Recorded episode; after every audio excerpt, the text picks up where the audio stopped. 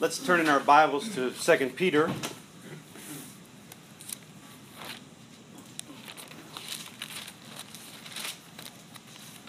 Chapter 1.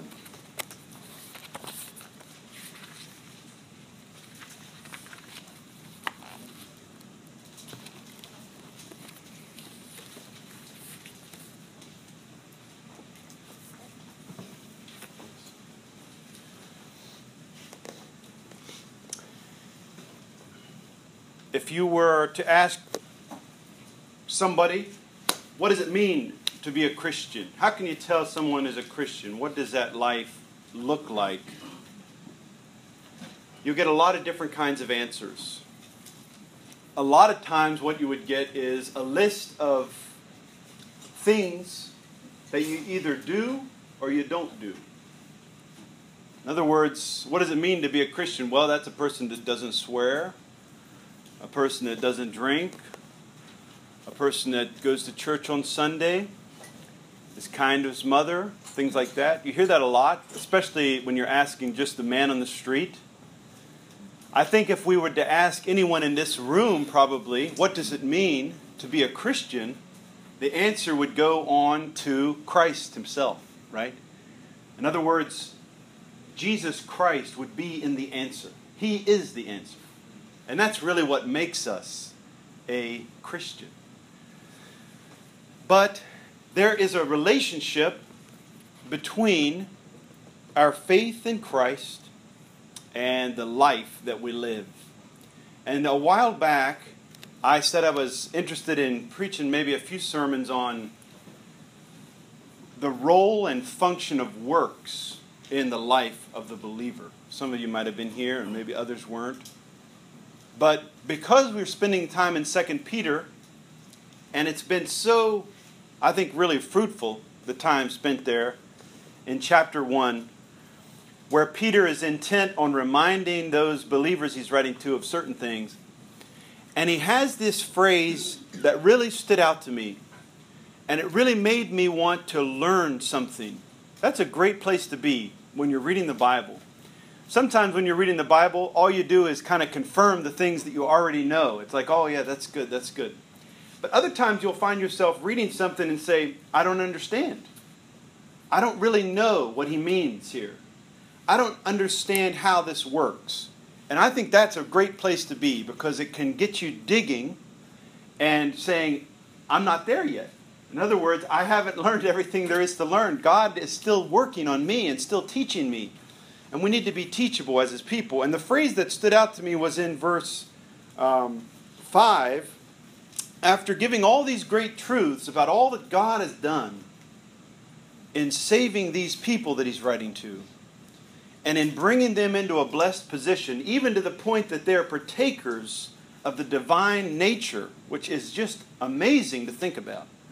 That human beings, everyone wants to be a God but we have become partakers of the divine nature. That's amazing, right? There's a little bit of that even in the lie of Satan, all the way back in Eden, when he said, If you eat it, you'll become as gods, right? And there's a desire in our heart for godliness and to be, we want to be like God. And there's a good, that's a good thing in some ways. We want to be like God. But we always have to be willing to submit ourselves under his authority but the mystery that we, creatures of dust, could somehow become partakers of the divine nature. That's amazing. But he moves from these great truths into this statement, and he says, For this very reason, make every effort to, and in this translation, to supplement your faith. Some of you might say to add to your faith. And he gives a list of seven qualities that are just really great things. But what I was stuck on is how can I make every effort to do this? It sounds too much like legalism. What happens if I'm making every effort and I fail? Does that mean I'm less of a Christian? God doesn't love me? You know, there's a lot of traps that people can slip into as they begin to ask those questions how shall we then live? Um, the focus will shift too much on works, works, works. I'm earning God's favor. And so I just, I'll recap briefly what I said in the last message uh, because I don't quite remember it myself. It was too long ago. But I said what works are not in the life of the believer, they are not the basis of our salvation. It is not works that save you. And we have that clearly in Ephesians 2. It is not of works. It doesn't matter how good a person is, is right? How patient, how excellent, how knowledgeable, all these things, how loving. They cannot see God apart from Christ. And so works are not the basis of our salvation. And they are also not the building blocks, basically, of our salvation. It's not like we start out in faith, but then every work we do, we're kind of adding somehow to our salvation, getting more and more, quote unquote, saved or more and more loved by God. He loved you the minute you turn and said, Lord, I need you. You're just as saved. And that's why Paul was able to say, You're already glorified, right? Remember, all those that he called, he justified, all those he justified, he glorified. You're just as well as glorified. You will be perfected one day. But in God's mind, He looks at you as if you're perfected. He sees you as that spotless bride. And that's beautiful. You don't have to earn His favor. You're not coming home from a hard day of work and, and just opening the door and God's in there. I hope I did okay today. I hope He's going to love me today. It's never like that. He always is looking on us because of Christ and His work with love, right? And so we can rest in that. But it is not a lazy rest. It can't be a lazy rest. And I believe sometimes in the church we overcorrect because of our fear of legalism to the point that we say works are really irrelevant for the, in the life of the believer. And that's what I was trying to steer us clear of. And so I said that works are the uh, product of saving faith, they are the proof of that saving faith, and they are, in fact, the purpose or one important purpose of that faith. So we see in Ephesians 2, you're not saved of works, but you're saved for works. And some of us were talking at the Bible study that, you know, Jesus Christ saved you. He died, He rose again, He called you, He reached out to you to save you for good works. Is He going to fail to get what He wants? No. He never fails. He will get good works out of every believer, including you and including me. Right? That's amazing. And we need to, I think, feel a sense of urgency to be good. I think we tell Maurice, be good. Sometimes I just say to him, be good, you know? Do right. We need to feel a sense of urgency that does not come from the fear of hell but comes from somewhere else. And I believe that we can find that in 2 Peter. And so we have this make every effort to supplement your faith with excellence or virtue. So I'd like to eventually talk about each of these seven. And so for today, just to talk about excellence or virtue. You know, before we get to that, if you could look at this verse in Philippians 2, it's also been quite on my mind as we talked on Thursday and as I've been thinking through these things and praying through them on my own. It's such a really powerful verse, but it's also a paradoxical verse. It's one of those that uh, is hard to understand, and I think if I were a worldly person and I read this and I was a smart worldly person, I would say, well, this doesn't make any sense. It's a contradiction. It's just proof that the Bible is uh, full of contradictions. But for the godly person, they'll say the foolishness of man is God's wisdom, and we've just got to accept that this is true. And so in Philippians 2, Paul is speaking to people who were being good when he was around, but then when he left, they were slipping into all kind of failure, or they were tempted to not be quite so good because a lot of times we're good for the wrong reasons and we do our works for the wrong reasons, maybe to please a, an important person that we like or, or um, that uh, uh, person you look up to when they're around, you do really nice things, but then when they're not around, you're like, thank goodness I can be myself, which when we say be myself, I mean my lazy self, right? We're two selves. You know, you can be yourself, and that means just kick back and watch the TV and just, uh, just say, uh, you know, just veg out. But you can also be yourself, your godly self that God has created you to be, and run that race, right? So let's not try to, uh, let's not be so quick to be ourselves. But it says um, in verse 12, Therefore, my beloved, as you have al- always obeyed, so now, not only as in my presence, but much more in my absence, and this is the key, work out your own salvation with fear and trembling, for it is God who works in you, both to will and to work for his good pleasure. And that, again, is a very hard sentence to understand. Because he's telling them, work, because God is working in you. And we might say, well, it's kind of like I'm helping God. So God is working, and then I'm going to work and kind of work alongside of him. But Paul clears it up and he says, and it's not that. He goes on to say, God is at work in you, not just to make you want to do good, but even to do it.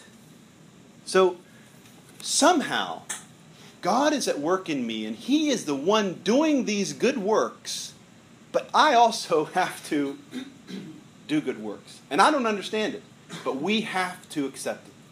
We have to somehow feel the urgency I need to work out my salvation with fear and trembling because God is at work in me. God is the one doing these works. And that's why in 2 Peter, he's able to say, God has granted you all things that you need, and then basically said, so add some things. that doesn't make sense, right? He's granted you all these things, supplement your faith. Right? We're not adding to our salvation, but we are manifesting our salvation as we work. I'm sure that's maybe confused everybody more than clarified, but let's at least accept that there is a great false teaching out there on both sides of this issue. The one that the Galatians faced, where they said, people were coming in and saying, if you don't do this and this and this, God is not looking at you in favor. And they had to reject that, because that so called gospel, because it was not a gospel.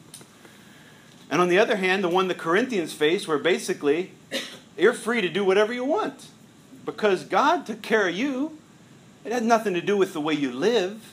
And Paul had to pull the reins on these people and say, live right. And I think Peter is saying the same thing here. It's why he says, be holy, because the one who called you is holy. Don't be holy so that he'll call you. Be holy, for the one who called you is holy. And I believe that there is a call for Christians to supplement their faith with virtue. And I like the word excellence because it's the same word that we see in verse 3 that God called us to his own glory and excellence or virtue. So the word, the word is the same. He called us to his excellence, his virtue, his greatness in every aspect. Therefore, be great. Be excellent. Be virtuous when I was a child, I went to a church, and you know how churches will have um, a little sign and they add to it and they change it all the time? Well, we had a sign and we never changed it. And it said, Only sinners worship here. We know what they mean, right? In other words, there's a, there's a real desire in that statement only sinners worship here. There's a desire to be welcoming, to be open, to say we're not perfect, right? Come on in. We're only sinners like you. But hidden underneath of that, I believe, is an, a little bit of lackadaisical or apathy toward righteousness. And I've told the story before about I was listening to the radio on New Year's Eve and someone was giving a prayer for the coming new year. And in his prayer, he said, We pray for the next year. And he said, Lord, we know we're going to sin. We're going to sin every day. We're going to sin every minute. We pray that you'll forgive us. There's too much ease with our sin. We're too at home with it sometimes. And we need to, as it says here, make every effort to be virtuous, to be excellent. And so, as I said before, when I said I was going to preach a few sermons on these, I said I wanted to look at the life of Joseph as an example of someone so that we might be able to make it practical. How can I, in fact, be more diligent, as it says later, or how can I make every effort to be virtuous, or how can I make every effort to be excellent? And I think we find in Joseph all seven of these qualities. And so we can just flip over to Genesis and try to point out a couple things. When I use the word excellent and virtuous, I'm really thinking of two different things. Two different things, and they fall under basically an, a moral excellence and an excellence in responsibility. And I feel like eh, as believers, sometimes we slip into a complacency when it comes to our moral excellence and a complacency when it comes to our responsibilities. And you see neither of these in Joseph. And I want myself and my wife, my son, my family, us as believers to make every effort to be excellent. You know, that word that Peter uses is not a very common word, a Greek word in the New Testament. In fact, he's really the only one that uses it much. And this is the only time it's used for human virtue. It's always a, mostly used for God, His excellence. But the Greek writers used it all the time. In other words, the worldly Greek writers. They were always talking about virtue and, and, and uh, excellence. Be the best, right? I think of someone like Ben Franklin. If you know anything about Ben Franklin, he really was an interesting guy. One of the things that he, he really wanted to ha- be a virtuous person. But if you know much about him, he was a great sinner all the time. And one of his te- tactics for being a good person was he, went, he came up with a list of vir- so called virtues. And uh, he started checking them off at the end of the day, right? How was I when it comes to not drinking too much? Uh, pretty good, you know, so I get a check mark. How was I when it comes to swearing? Well, I wasn't very good, so I won't get the check mark. And he had this elaborate system. But the Greeks were like that. They felt there were certain qualities about human beings that were somehow good. They couldn't exactly say why. Some of them said it went back to the gods or whatever, how they behaved, but of course, uh, that fall, failed. So some of the philosophers just said there's just something there's a way to live that's right, and we should just really try hard to be virtuous. And Peter comes along and he says, The answer to your problem is in God Himself, His virtues, His excellence. But have we lost that? I don't know. You know, I think we do fairly well as believers in certain areas of virtue. And then other times we are uh, we tend to say, well, that's just my personality. Um, you know, I am, and I'll fill in the blank with some kind of vice. Vice would be the opposite of virtue, right? I am, say, a, I just tend to be a little snippy with people. I'm kind of just, you know, I tell it like it is, and sometimes it comes out rude, but that's just who I am. I'm honest. We kind of usually, we turn it into a virtue. But there's a, I think, a desire for God to make us strive for more and more moral excellence. And the place that we find this in Joseph's life, especially, is in his relationship with uh, Potiphar's wife. So let's look at. I had it and then it flipped.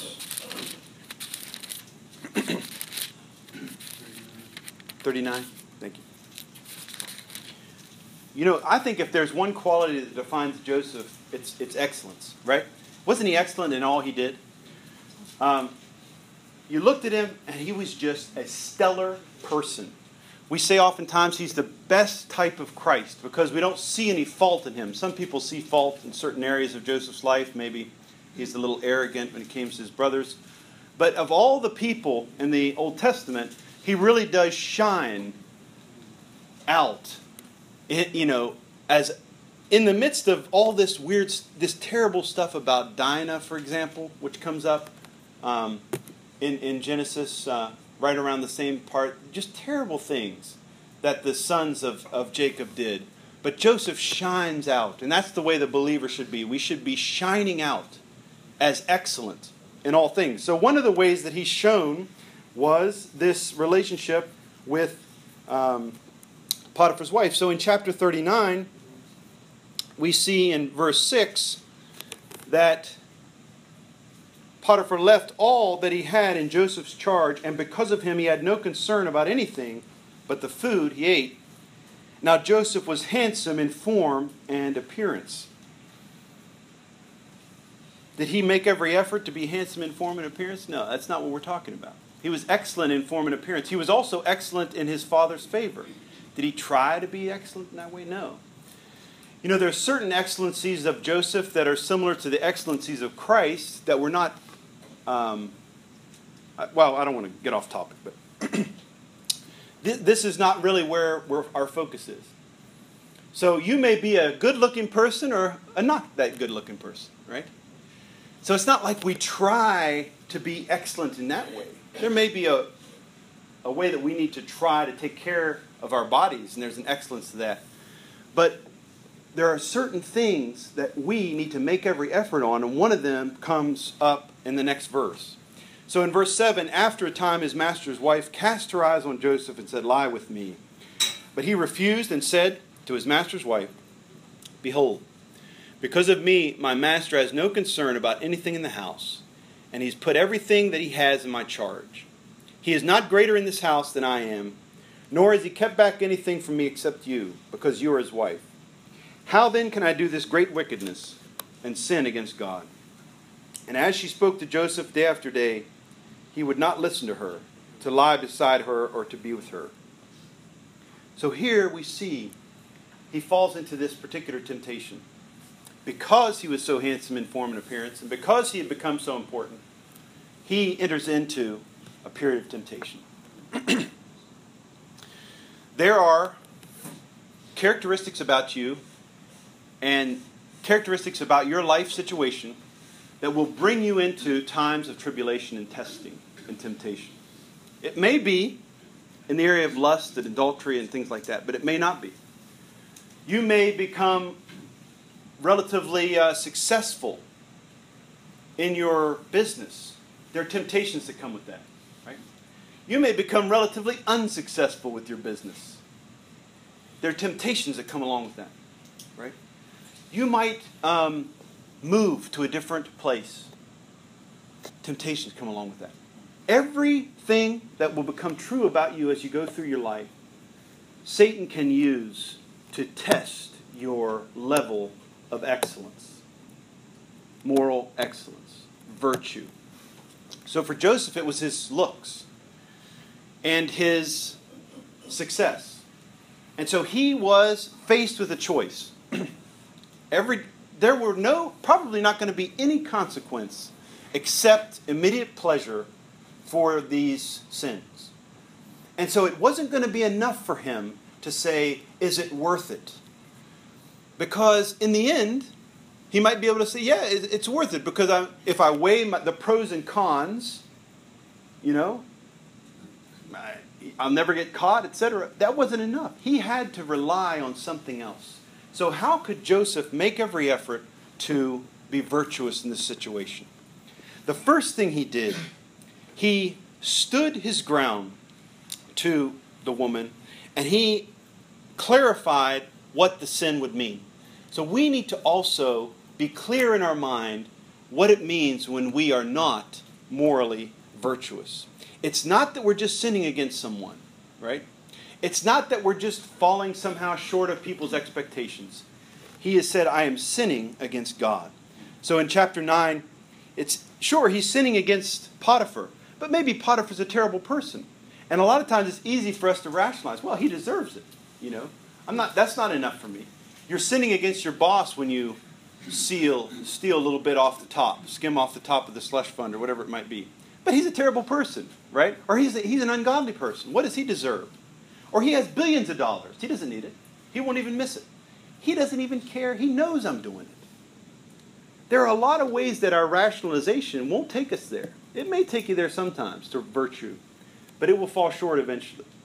Joseph needed something more, and that's why he had to say, How could I do this great sin, wickedness and sin against God? So he resisted.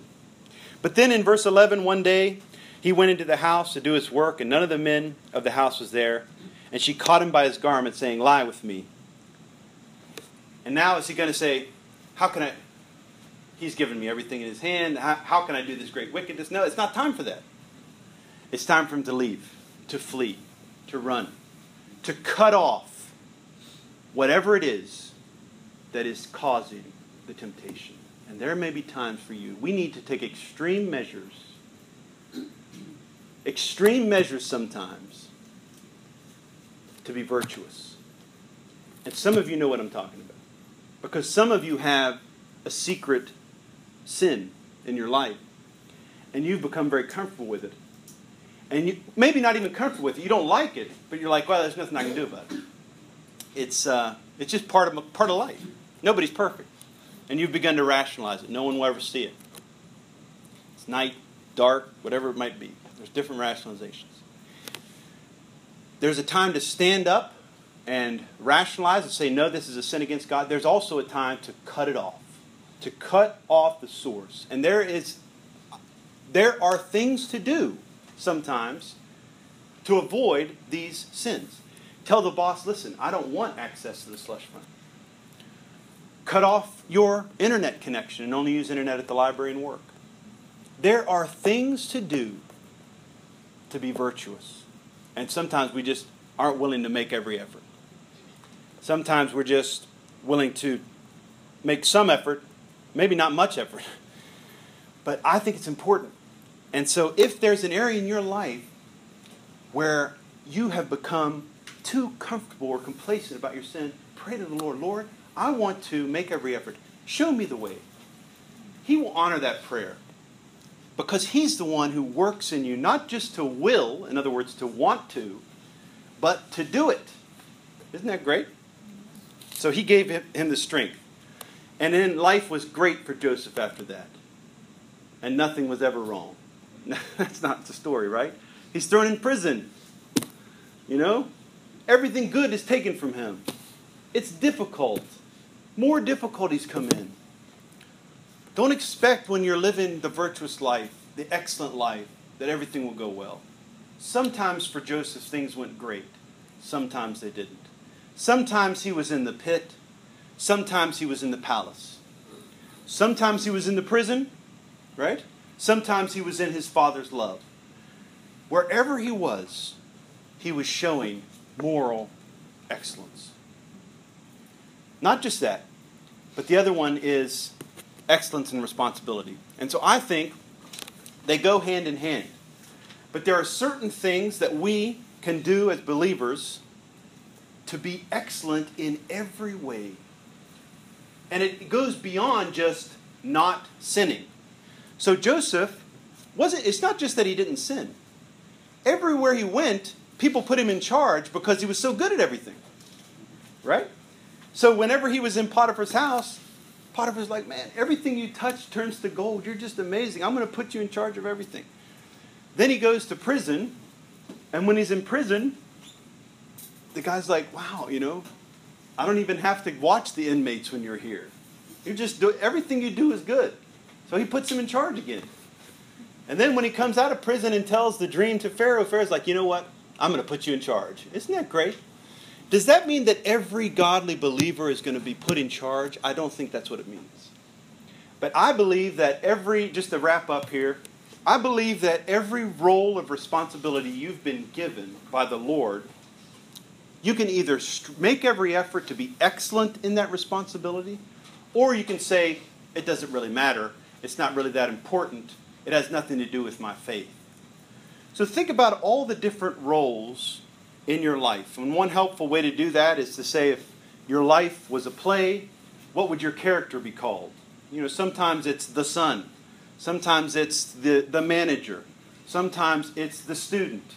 Whatever it is, there are certain roles that you're filling in your life, the grandfather. And I think in each of those roles, you can strive for excellence as a believer, and you're doing it as unto the Lord. It goes beyond just not sinning, right? It means if I have a test, I'm going to strive for excellence. And when I get that C, I'm going to say, that is my grade that God has given me. I'm using all of my potential, and then I trust Him for the outcome. Right? That's different than the person who has that test and says, well, you know, it doesn't really matter. All I need is a C to pass. And so I just kind of twiddle my thumbs. I take the test, I get a C. It's a very different C, isn't it? You don't strive for excellence. That doesn't mean you're going to be the smartest person in class. You're going to be the smartest you that you could be, right? In other words, you're going to put all of your effort towards those responsibilities. And I think that's what makes the believer the best student. Teachers would love to have them in class. The best employee. You know, it doesn't mean things will always go right for you. But as believers, we need to not only strive for moral excellence, but strive to be found excellent in every way. And Peter, the same Peter, tells people, Who will be against you if you're zealous for what is good? That's just a, it just makes sense. Most people are going to say, Wow, I, I mean, I don't really like the guy, but what can I say against him? He's, you know, he's excellent. And then Peter goes on to say, But if you do suffer for righteousness' sake, etc., etc., etc., there will be times, even with somebody like Joseph, how could you be against Joseph? Well, lots of people were, weren't they? His brothers, Potiphar, lots of people. But let us, as believers, make a commitment to make every effort to supplement our faith with virtue, to supplement our faith with excellence. And I believe as we do that, we will be found to not be ineffective or fruitless in the knowledge of our Lord Jesus Christ, but we'll be able to go on for Him to His glory and honor. Amen. Amen.